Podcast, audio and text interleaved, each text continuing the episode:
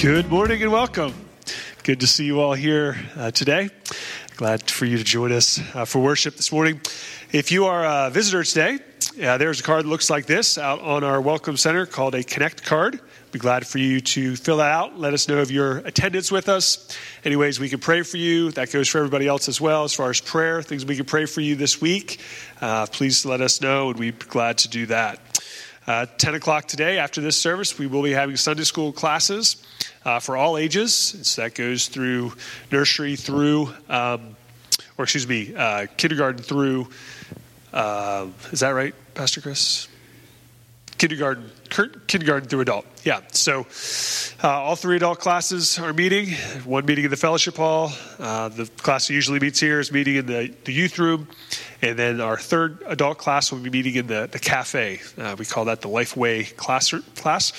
So we'd love for you to join us uh, for that. The second uh, service. That's the 11 o'clock. I know that you know that you will probably be there for that, but uh, we will be having the nursery open and children's church. That second hour will be happening during the 11 o'clock service.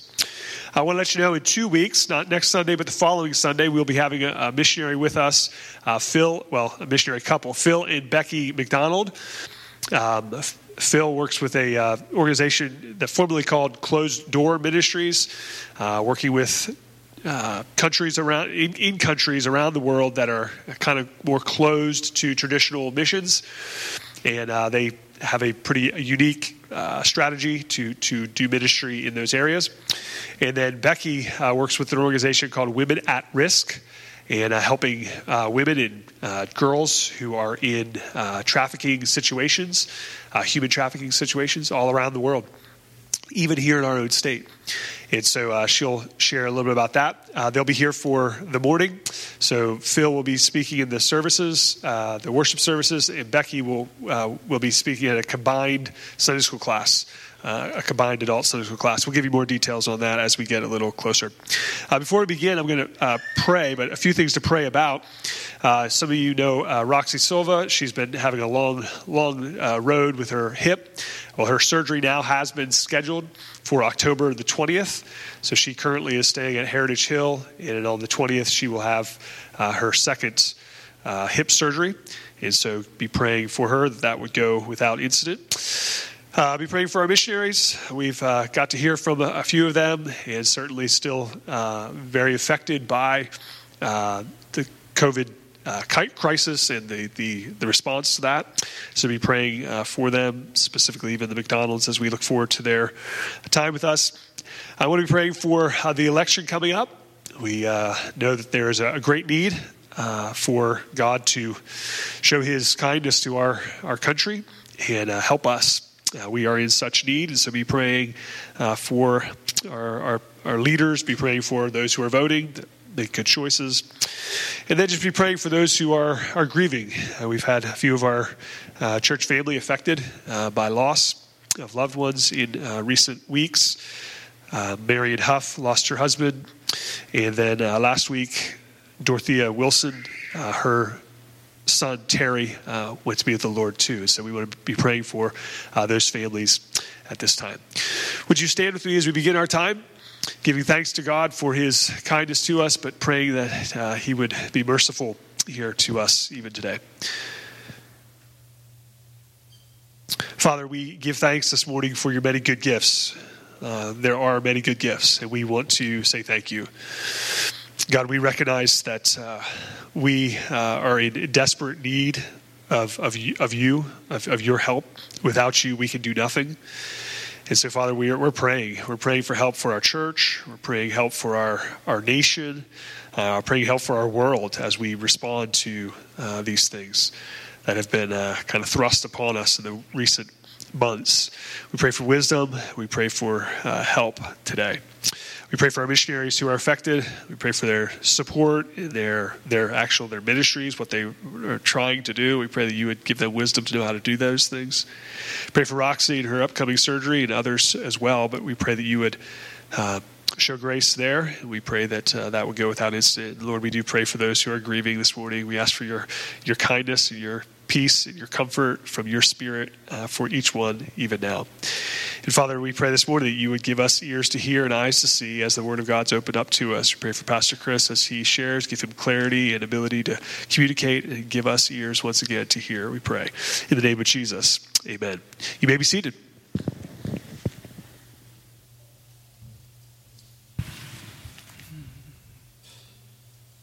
Well, good morning. Glad to see your smiling faces here this morning. And a few yawns, I notice. It's early. If you have a Bible, I'd encourage you to open it to the book of Ephesians, chapter 4.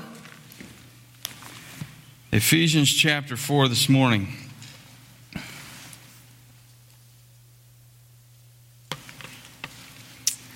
I have uh, been going through Ephesians of late, the last uh, couple of times that I've had the privilege to speak with you. We have gone through Ephesians. We finished up chapter 2 and then most recently concluded chapter 3. And now we're jumping into chapter 4, which is a little bit of a shift in uh, Paul's letter here, because if you recall, the first three chapters in Paul's writing is really focused on doctrine, and his final three chapters, 4 through 6, is focused on application. So in the first three, we see a lot about what, the un- uh, what unity in the body of Christ is, what the new life we have now in Christ is. And here today, we're going to shift from that doctrine that has been uh, taught to the practical application. What unity in the body and the new life that we have in Christ actually looks like. All right, there's a lot of times uh, I remember growing up that my parents would share with me um, proper behavior, right? We have parents here. You teach your kids proper behavior. And uh, as the kid, I'm like, okay, I understand proper behavior. I think I did. But how? What does that look like? Can you explain to me what that looks like? And so Paul's going to explain for us here what that doctrine looks like, how that plays out in our life. In uh, Ephesians 4, verses 1 through 16, we see unity in the body of Christ. The first uh, four verses read this I urge you to walk in a manner worthy of the calling to which you have been called with all humility and gentleness, with patience, bearing with one another in love, eager to maintain the unity of the Spirit in the bond of peace. There is one body, one Spirit, just as you were called into the one hope that belongs to your call. It says uh, this one body that we were called into. This is that idea of uh, that reconciliation that took place earlier in Ephesians as he was explaining to the Jews and the Gentiles that Christ came to reconcile us first and foremost to himself, to God, and after that to reconcile the Jew and the Gentile together as one church body. So that's what took place doctrinally speaking. Uh, practically speaking, Paul's now saying, walk in a manner worthy of that call. He gives a list uh, in chapter verse 2 with all humility, gentleness, patience, bearing with one another in love. And these are some very important characteristics and traits that were necessary there because if you recall, the Gentiles and the Jews weren't exactly buddy buddy groups right? And so when uh, Paul is explaining to them that you are now one family, one body, one church, it's important for us to have those things mentioned. And even for us here in our local body, it's important for us to recognize that we are one body, one church, and we need to exercise gentleness with one another, be patient, and bear with one another in love. And I love what it says in verse 3 here eager to maintain the unity. All right, eager to maintain unity. All right? Our church is a place in which we should be eager to stay unified together, not quick to anger or, quick to look for areas where we disagree with one another, but being eager, excited to keep our unity intact. Verses 17 through 32, we see the practical aspects of the new life that we have in Christ. 17 through 24. I'm going to read through these four. It says, Now this I say and testify in the Lord, that you must no longer walk as the Gentiles do. In the futility of their minds, they are darkened in their understanding, alienated from the life of God because of the ignorance that is in them, due to their hardness of hearts. They have become callous and have given themselves up to sensuality, greedy to patient, to practice every kind of impurity. But that is not the way that you learned Christ. Assuming that you have heard about him and were taught in him as the truth is in Jesus, to put off your old self that belongs to your former manner of life and is corrupt through deceitful desires, and to be renewed in the spirit of your mind, and to put on the new self created after the likeness of God in true righteousness and holiness. Three things at the beginning here. We see that you must no longer walk. This is that uh, remember when spot. This is where Paul's saying, remember, this is what you used to be. We see that uh, also in Ephesians 2. We see it later on as he's talking to Titus in Titus chapter 3. For us as followers of Christ, remember, remember what we once were, and that that is no longer how we are to live. Verse 21, he uses the word assuming. Okay, we have to remember that uh, Paul spent about three years or so in Ephesus, but right now uh, he's under house arrest in Rome. It's been a few years since he's been to Ephesus, so uh, there's a number of people that are probably there, recent converts, other people that didn't sit under his direct teaching. And so he is assuming that they have heard based on what he had said to other people, and as that is passed on. And then we see uh, a shout out to Colossians 3, James 1, 1 Peter 2, in uh, verse 24, where he says, Put off the new self. Right? Putting off what once was and putting on something new. If you look deeper into Colossians 3, uh, it, it goes so far as to not just say, Take off and put it away into the closet where you can get at it later, but it actually goes deeper into say, Put it to death. Have you ever brought back something to life that was once dead? Probably not. If you're a gearhead, maybe you brought a car back to life or something, but as physically speaking, this is something that is dead and cannot be brought back to life.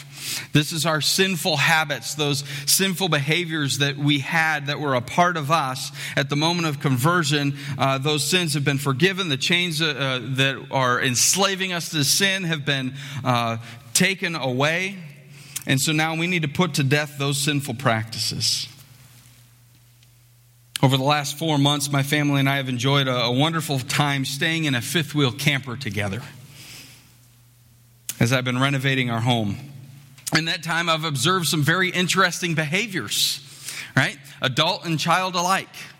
We've had some pretty interesting uh, times being in this trailer together. One uh, was Kenzie's desire to color. She has colored pencils and she has markers and she has crayons and all these different things. And she loves to draw and doodle and do all these things. However, this is a brand new fifth wheel my parents just bought and we, are breaking it in. So we, we get to, to borrow that for a little while. We're grateful for that. But it now has some customized artwork on the floor, on the walls, on the pull down curtains.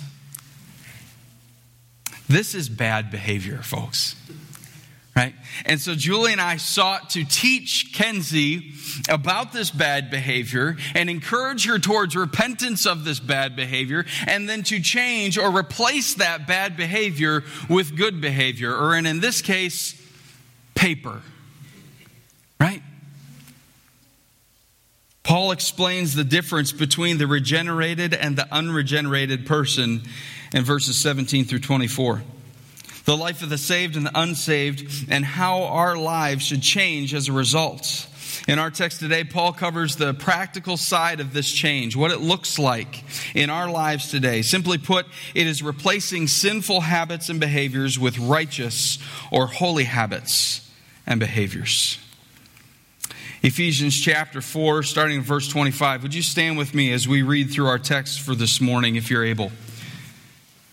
Ephesians 25 or Ephesians chapter 4 verses 25 through 32 says this Having put away falsehood, let each one of you speak the truth with his neighbor, for we are members one of another. Be angry and do not sin. Do not let the sun go down on your anger, and give no opportunity to the devil. Let the thief no longer steal, but rather let him labor, doing honest work with his own hands, so that he may have something to share with anyone in need. Let no corrupt talk come out of your mouths, but only such as is good for building up as fits the occasion, that it may give grace to those who hear. And do not grieve the Holy Spirit of God, by whom you were sealed for the day of redemption. Let all bitterness and wrath and anger and clamor and slander be put away from you, along with all malice. Be kind to one another, tender hearted, forgiving one another, as God in Christ forgave you. Father God, I thank you for your word and for the truths that are here. I pray that you would give me clarity of thought and clarity of speech to speak your truth, your words. Help us, as Pastor Mark already prayed, uh, to have open ears, open hearts, and be receptive to your truth here. God, please let me be humbled and set aside, and let you be magnified in our service this morning, we pray. In your name, amen. Thank you. You may be seated. Repent and replace. This involves stopping something and starting something new. Stopping that sinful behavior that we once had, we once were as a fallen individual, and starting a righteous living, righteous habits, righteous behavior. Here in verse 25 says, Therefore, having put away falsehood, that's lying or an intent to deceive. Now, sometimes we like to believe that we help people by lying to them. Can you think of a situation or a scenario in your own life? I know I'm, I, I'm guilty of this, where I think in some situations that actually lying to somebody can actually be helpful to them. I like surprises. More specifically, I like to do the surprising. One of the one of the struggles that we have though with surprises is that we typically tend to slip in a little lie somewhere in the surprising process because we don't want this individual to know that there's a surprise coming. Julie hates surprises. Hates them. And so that made kind of our marriage struggle a little bit because I was so much I liked it, right? But more specifically, it's the, the lying aspect because it's like I have to, or I think that I have to tell her one thing that's false to protect the surprise. Have you ever been there? Truth of the matter is, if you look in Exodus chapter 20, verse 16, that is a familiar passage Ten Commandments, thou shalt not lie.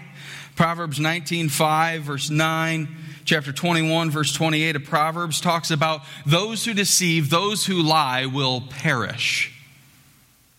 This gives us a glimpse of what God thinks about lying, right? Lying is sin. We should never lie.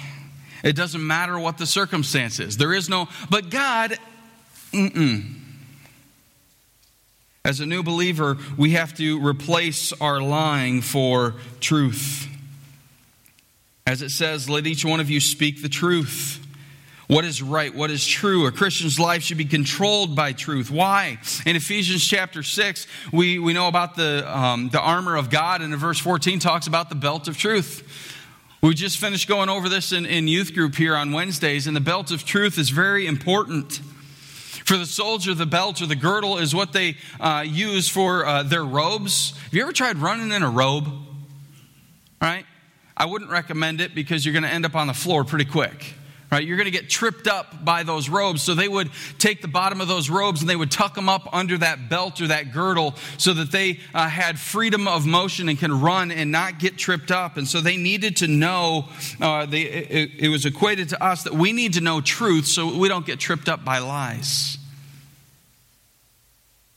Mark Twain is uh, famous for this quote. He says, if you tell the truth, you don't have to remember anything. How true that is, right? I remember being a, a young person and uh, telling mom one thing, telling dad another thing, and then, okay, who did I tell what? Right? You been there? Or maybe you're the parent and you, you, you've heard those things from your kids. Well, you're trying to remember who you told what and get all those stories straight, and it's just a mess. Just tell the truth. You don't have to remember anything because there's only one truth, right? It says that we're members of one another. We're one body, the body of Christ, the universal church, as well as a local body of Christ. One thing that we need to remember and recall here is that our actions affect other people. Right? My actions affect my family.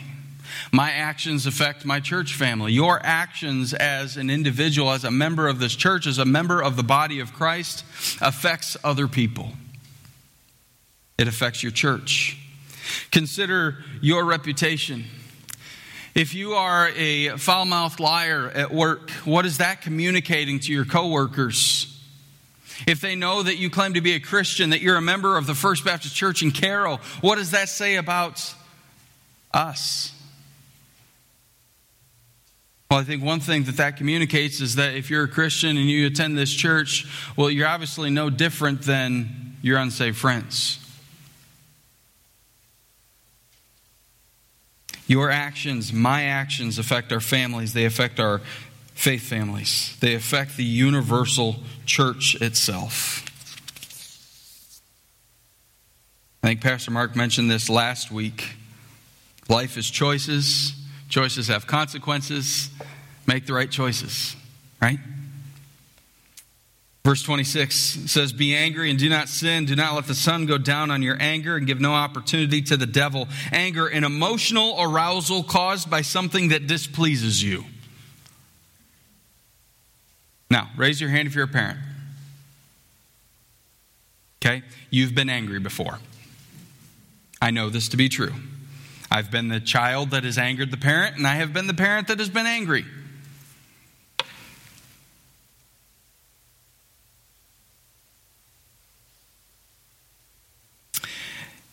Anger, in and of itself, is not necessarily sinful. How do we know? Because, for one, it says right here be angry, but don't sin. Deuteronomy 9, 7 through 8 says this Remember and do not forget how you provoked the Lord your God to wrath in the wilderness. From the day you came out of the land of Egypt until you came to this place, you have been rebellious against the Lord. Even at Horeb, you provoked the Lord to wrath, and the Lord was so angry with you that he was ready to destroy you. Or Exodus 20, 12, honor, or excuse me, let me back up. The Lord has been angry. But does the Lord sin? Answer no. What is driving him to anger is the disobedience of his people. As a parent, what drives us angry? It's the disobedience of our children. Parents, we don't want our children to be disobedient because in those instances we know what's good for them, what's going to profit them, benefit them.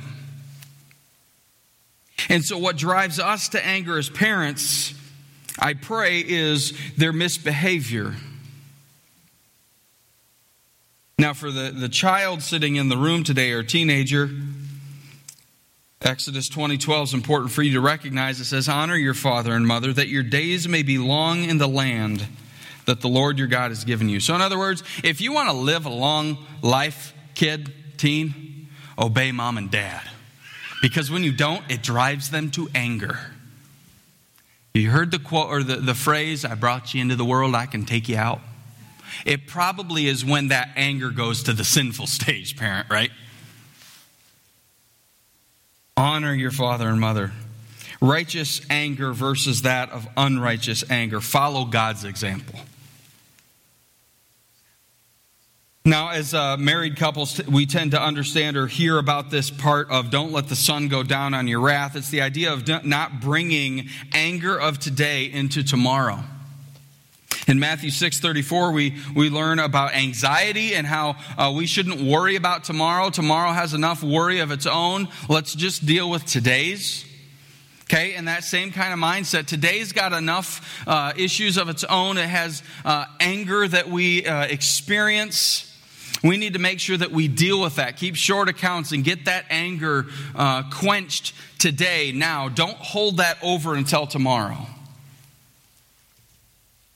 because then you're just becoming a angry pressure cooker that is just going to c- continue to uh, build up pressure until one day you just explode and that's not going to be good for you or anyone else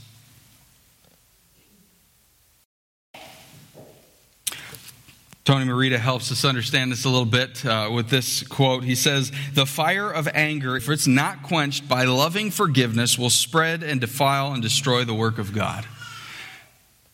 Anger is a very dangerous thing. And we need to be very, very careful. Why? Uh, to not give an opportunity to the devil. This giving him footholds into your life and allowing him to consume you. Verse 28 Let the thief no longer steal, but rather let him labor, doing honest work with his own hands, so that he may have something to share with anyone in need. This illustrates very well for us a repentant heart and its effects on our life. All right? Before uh, being saved, we're very much like that thief, and, and stealing, we're very selfish people. But when you have a change of heart, when you repent of your sinful behavior and replace that with righteous living, you no longer steal, but you work honestly with your hands. You're not just stealing for yourself, you're working so that you can provide for your family and be able to share with other people.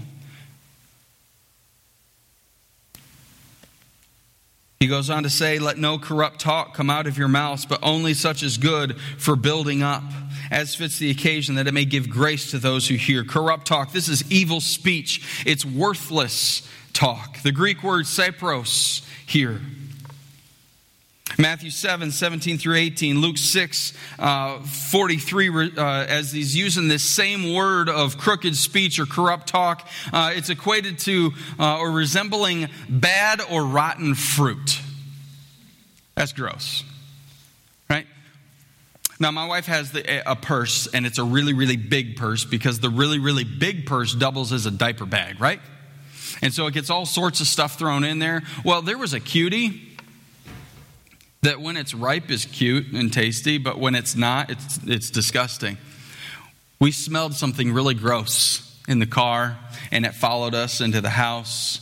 And eventually we found later on, I think we were actually in the youth room when we found it later on, this really moldy, brown, gross cutie in the bottom of her purse. And it was disgusting. That's our words with corrupt talk. Matthew 13, 48 resembles putrid fish, another disgusting aroma. As I mentioned, we've been doing some renovations on the house. We just recently were able to move back into the house. Praise the Lord. Still have some things to do, but along the, the line, our house we thought was just because it was built in '64, it was old, so it kind of smelled kind of moldy and old and gross. Uh, and so we thought if we take out the carpet and things like that, it'll smell better. That wasn't the case. Eventually, we took out the kitchen cabinets. It still kind of smelled in there, and so we decided we're just going to take all the drywall, get it down to the studs, right? Pulled the drywall down behind the kitchen cabinets, and between four sections of studs on the floor, that deep, was that fluffy mouse house junk that's been there for I don't know how long, right? And it stunk terribly. I cleaned it all out and got rid of it. And then that very evening, when Julie came home from work, she's like, The smell's gone. What'd you do? Right? I replaced the gross mouse junk with cleanliness, right? And cotton balls with oils on them that smell nice. We need to replace our disgusting, corrupt, evil speech, worthless talk with uplifting conversation.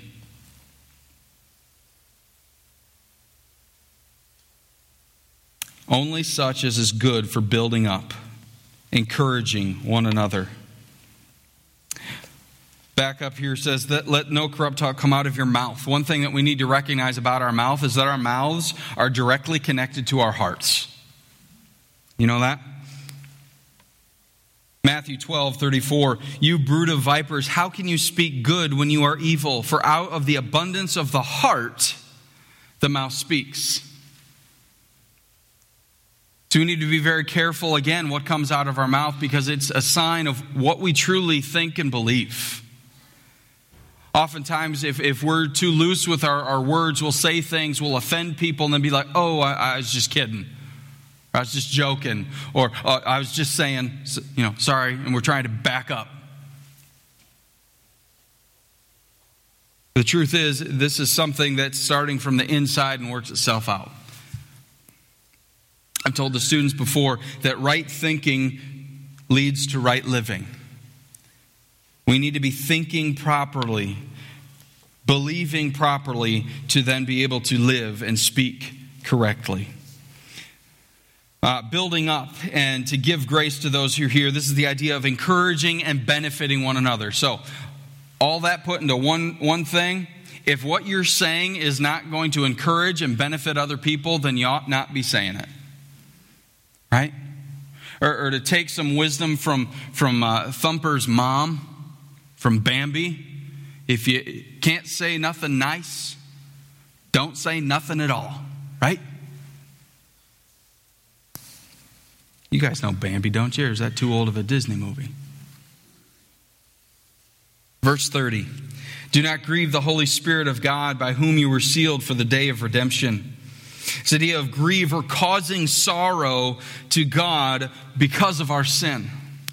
As a parent, you know this because this is what drives you to anger. This is what uh, brings you sorrow or grief because you see your children making wrong decisions or sinning. And it, and it causes me grief as a parent and sometimes, like I said, leads us to, to being angry over this bad behavior. Don't grieve the Holy Spirit. This Holy Spirit is the one, after all, who has sealed us for the day of redemption. This word sealed is preserving us and protecting us until that day. I think Pastor Mark also mentioned a number of weeks ago that we, as followers of Jesus Christ, are immortal until God is done with us here. Amen. In which case, then we just get a promotion to heaven. Our citizenship is in heaven. And as John 10 uh, 28 says, it's non revocable. That's the verse where it talks about uh, being in the Father's hand and no one can pluck you out of his hand. One of the exciting things that, that light bulb moment I had is when I read that verse once upon a time and realized that, yeah, you can't pluck me out of the Father's hand. I can't take myself out of the Father's hand. But you know what? No one, that means God too. God's not going to take you out either. There's nothing any one of us can do that is so horrendous that is void of God being able to forgive us. There's nothing you or I can do that is going to cause Him to say, All right, I'm done with you. All right, Teddy, that is just one too many times. You're done. You got to uh, go through the whole gospel thing and repent and, mm hmm. No. The Holy Spirit has come and sealed us. He is protecting us till the day of redemption, and He is preserving us until that day. Redemption, this is uh, the return of Christ. Are you looking forward to that day?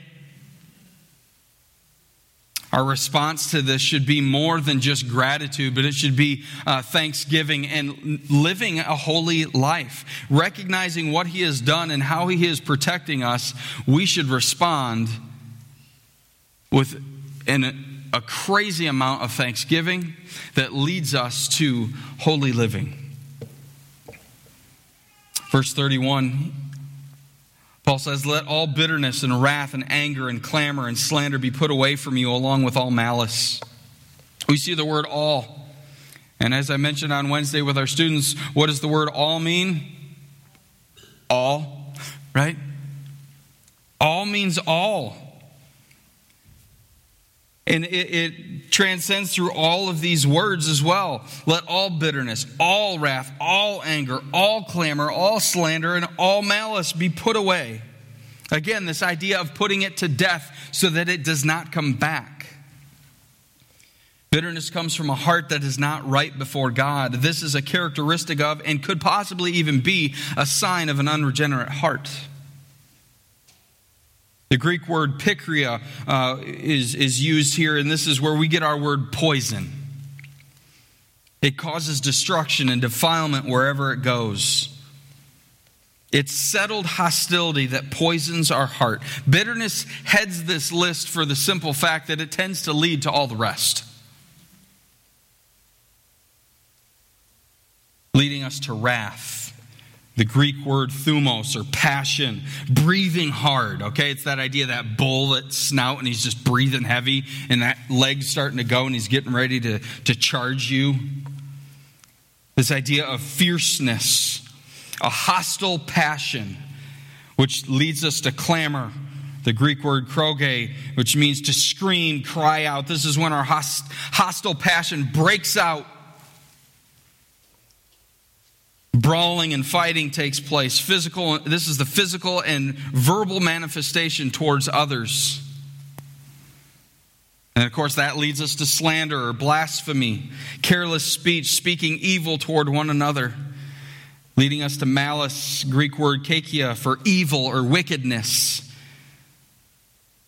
Friend this is not how a follower of christ should behave this should not characterize the follower of Christ at all. We need to repent of these characteristics and replace them with something else. Verse 32. We need to be kind to one another, tender hearted, forgiving one another as God in Christ forgave you. Kind, kindness. Romans chapter 2, verse 4 Or do you presume on the riches of his kindness and forbearance and patience, not knowing that God's kindness is meant to lead you to repentance? We talked a little bit earlier about being that foul mouthed liar at work. Is that going to lead other people to Christ? What is it that's going to lead people to Christ? It's really the difference Kindness is different, y'all. Because we, as human beings struggling with our sinful nature, we want to react to things.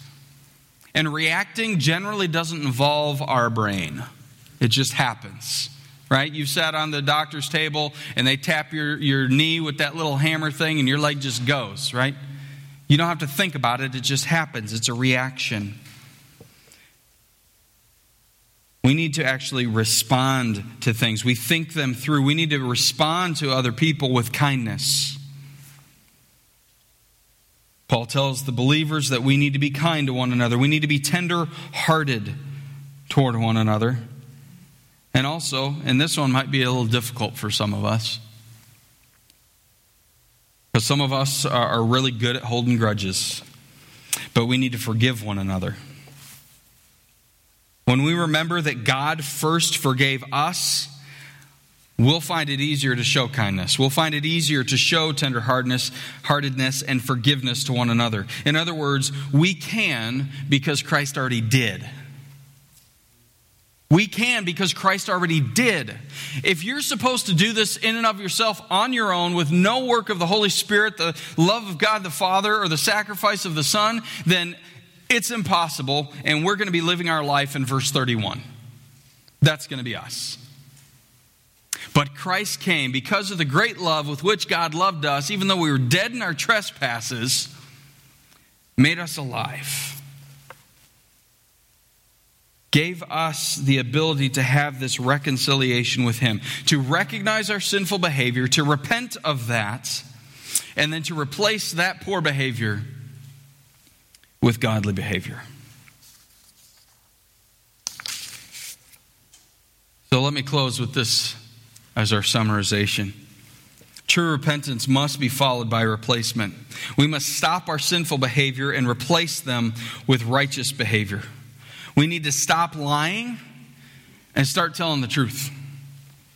We need to stop our unrighteous anger that leads to all sorts of destruction and start righteous anger. Be angry in the way that God was angry.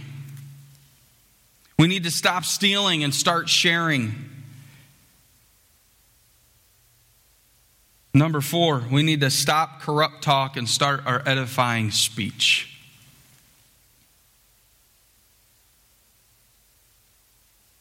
There's a lot of us, a lot of people in this world that really would benefit from this one. You turn on the TV or the news, and there's all sorts of, of talk that is not edifying or beneficial. Next, stop grieving the Holy Spirit and start holy and thankful living. Stop bitterness, wrath, anger, clamor, slander, and malice, and start kindness, tenderheartedness, and start living a life of forgiveness. Let's pray. Father God, I thank you for our time this morning. I thank you first and foremost for who you are, a loving and caring God that has shown us kindness, has shown us forgiveness. God, now I pray for those of us that have accepted you as our Lord and Savior that we would in turn exercise these things because you first demonstrated them for us. Help us to take to heart the words that Paul has to communicate to us in these, these passages. Help us to, to target those areas in our life that are sinful behaviors and to repent of those things. And then, God, not to just repent and move on. Because if we just repent and move on, we're probably going to continue to reinsert those things. Help us to repent and then replace. Replace all of these sinful behaviors with God honoring and righteous ones. Help us to rely and yield to the Holy Spirit's power within us, we pray. It's in your name. Amen.